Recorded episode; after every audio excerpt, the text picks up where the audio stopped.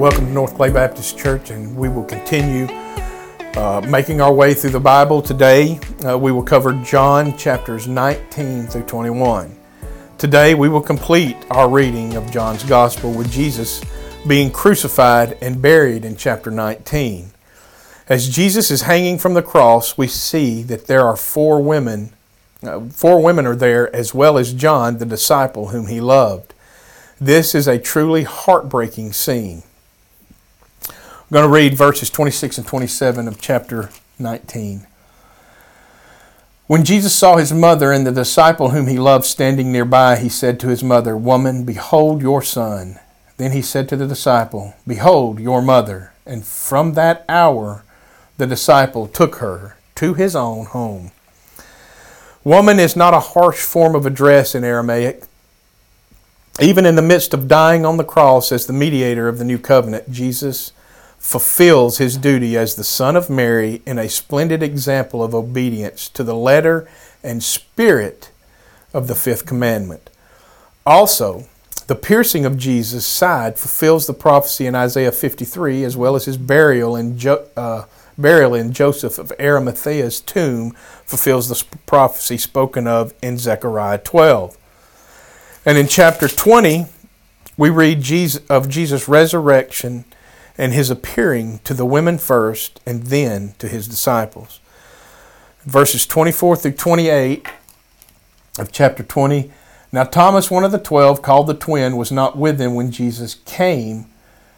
So the other disciples told him, We have seen the Lord. But he said to them, Unless I see in his hands the mark of the nails, and, the, and place my finger into the mark of the nails, and place my hand into his side, I will never believe. Eight days later, his disciples were inside again, and Thomas was with them. Although the doors were locked, Jesus came and stood among them and said, Peace be with you.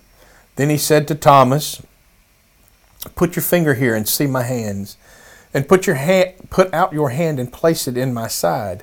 Do not disbelieve, but believe. Thomas answered him, My Lord and my God. Jesus said to him, Have you believed because you have seen me? Blessed are those who have not seen and yet have believed.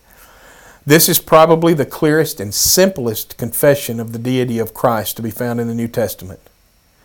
The two highest words, Lord, used in the Greek uh, translation of the Old Testament for the divine name Yahweh, and God are used together and addressed to Jesus in recognition of his glory. Jesus accepts this worship without hesitation. And then in chapter 21 closes with Jesus asking Peter three times if he loved him. And three times Peter answers, "Yes. Lord, you know that I have you know that I love you." Followed each time with Jesus' command to feed my lambs, tend my sheep, and feed my sheep. This appears to be Jesus graciously restoring Peter and confirming his calling, following his denial of Jesus at his trial three times. And finally, after this, we read uh, from verses uh, 20 through 24 of chapter 21. Peter turned and saw the disciple whom Jesus loved following them, the one who had been reclining at table close to him and had said, Lord, who is it that is going to betray you? When Peter saw him, he said to Jesus, Lord, what about this man? Jesus said to him, If it is my will that he remain until I come, what is that to you? You follow me.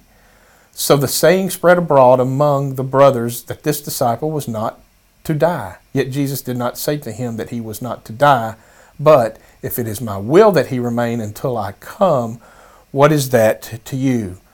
This is the disciple who is bearing witness about these things and who has written these things, and we know that his testimony is true. Here, Jesus gives a curious response about John not dying until Jesus returns.